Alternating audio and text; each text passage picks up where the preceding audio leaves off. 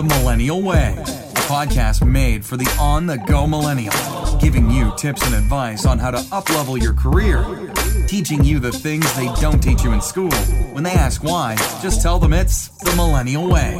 Here's your host, Chase Coleman.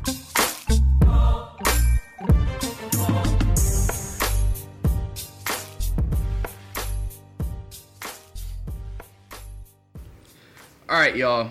As you know, you're about to enter the workforce or have already entered the workforce, and you are going to be the youngest person working there. It's inevitable. You're going to be the youngest person in your office or one of the youngest per- people in your office, and you're going to have to work with people who are 5, 10, 15, 20, maybe even 25 years older than you are. So the question is, how do we work with people across generations? There's so many differences between us millennials and baby boomers, between baby boomers and Gen Xers. And the crazy thing is, there's even more differences between millennials and Gen Xers. So, how are we going to work with them? How are we going to gain their respect? How are we going to get them to like working with us? That's what we're going to talk about today. Guys, I'm really, really excited to talk to you guys about how to work with people older than you when I think about working with people who are older than us, I think there's a mutual agreement between us and Gen Xers and baby boomers that we want to understand each other a little bit more. When I think about Gen Xers and baby boomers, and when I even talk to them at work or out in the market, they're always like, but why? Why do you think this way? Why do you do it this way? They want to seek the knowledge to get to know and understand us. So, one thing we have to remember is that Gen Xers and baby boomers are very different from us in many different facets of their life. They've been working for years. They've been sitting behind a desk, looking at a computer, and they've also seen it go from Microsoft, maybe even one, to what we're at today. They're not prone to technology. I mean, think about this. How many times have your mom and dad asked you to help them with their phone? I can guarantee that's a lot of times. Whether it's, hey, can you help me send this text message? Or I need to download this app.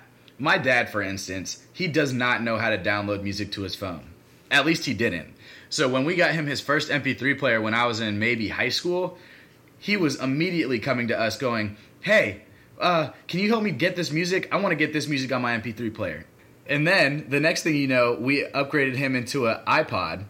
And with that iPod, he still didn't know how to upload music. So after years of teaching him how to do it, he finally learned how to upload that music. Now, me and my brother don't have to do anything to help him upload his music, and he's also got that Apple Music. So lucky for us, he knows how to do it. And lastly, Gen Xers and baby boomers believe in structure. They believe that when you put the time in, you'll get promoted at a certain amount of time. Hey, I started off as an associate, and then after two years, I moved up into this position, and then after two more years, I moved up into this position. And that's where we're different.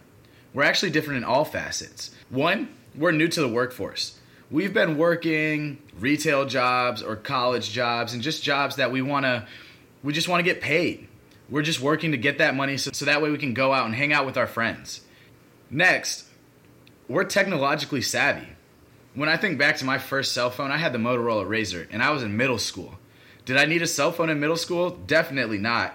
But if you look at all the middle schoolers nowadays, they have cell phones. So we have had the internet and technology at our hands ever since a young age.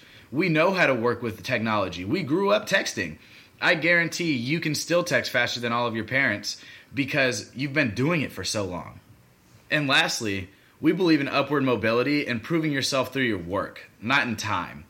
We believe, hey, if my job description says this and the job description above me says this, I'm going to do everything on my job description to prove that I can be promoted and that I can get to that next level no matter how much time it takes me, whether it takes me five months, five years, and I know five years it seems like a long time, but no matter what, my point being, we want to prove ourselves through our work and not just by being there and sitting there and being another another statistic. So with this, I say that you need to be the shining light to their days. You need to be the reason that another Gen X or another baby boomer wants to come to work by just showing up and showing that excitement that you're there, that you have a job, that you are starting your career, you're going to start bringing that same exact feeling that these Gen Xers and baby boomers had when they first got their job. You're also going to show that you, one, value your job, and two, you value just being able to work. The job market is so saturated nowadays that it's really, really difficult to get a job. So, by you showing that you are grateful and that you value what you're doing, you're going to be able to bring that shining light to every single Gen Xer and baby boomer, and they're going to want to be around you. And this brings me up to my other point immersions. This is why immersions are key. Not only do you get to show that person who you are as a working professional, but you also get to show them who you are personally. You get to connect on different levels to show them, hey, I may be that quote unquote dumb millennial that you thought, but I'm actually not. I'm that person that's coming here to work every single day, just like you are. I want to work my butt off, and I want to help deliver this business in every single way that I can by helping and being cordial while doing that.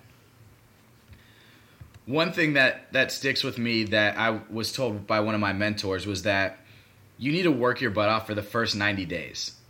The first 90 days really do set precedent in everyone's heads on who you are and how you're going to work you need to really invest in these first 90 days to show everyone who you are professionally. If you're able to put your head down and work and also network at the same time, balancing that, you're going to gain everyone's respect, which is inevitably what you want. You want the older generations to respect you and your work. They may not like you personally, and it may not be anything personal to you. They may not like you because you ski instead of snowboarding. They may not like you because you like basketball instead of football. There's so many different reasons for why a person cannot like you, but the last thing that you want is for them to not respect you. You want to be able to gain their respect. You want to be able to show them, hey, I may be only 22, 23, 24 years old, but I can do this. Not only can I do this, I'm going to do this in the best way, not only for myself, but for the business. I'm going to show you that I can do this. So, by having an understanding of who the older generations are, what exactly it is that they want, and who we are, you can show them and you can be that one shining light in their day, and you can also be a very efficient colleague to them. So, go out there and show them exactly who you are. Be the shining light in the day.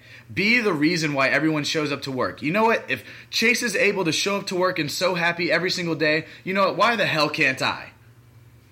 Make them start asking that question to themselves.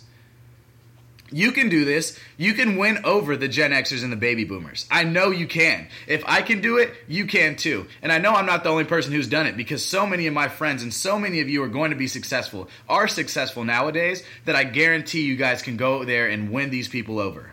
So you know what? Go do it. And you know what else you should go do? Follow us on Facebook, Twitter, and Instagram. Follow us on Facebook at facebook.com slash it's millennial talk and head to Instagram and Twitter and follow us at underscore millennial way. Thanks for tuning in, and don't forget to follow our blog at itsmillennialtalk.com. Follow us on social media at underscore millennial way on Instagram and Twitter.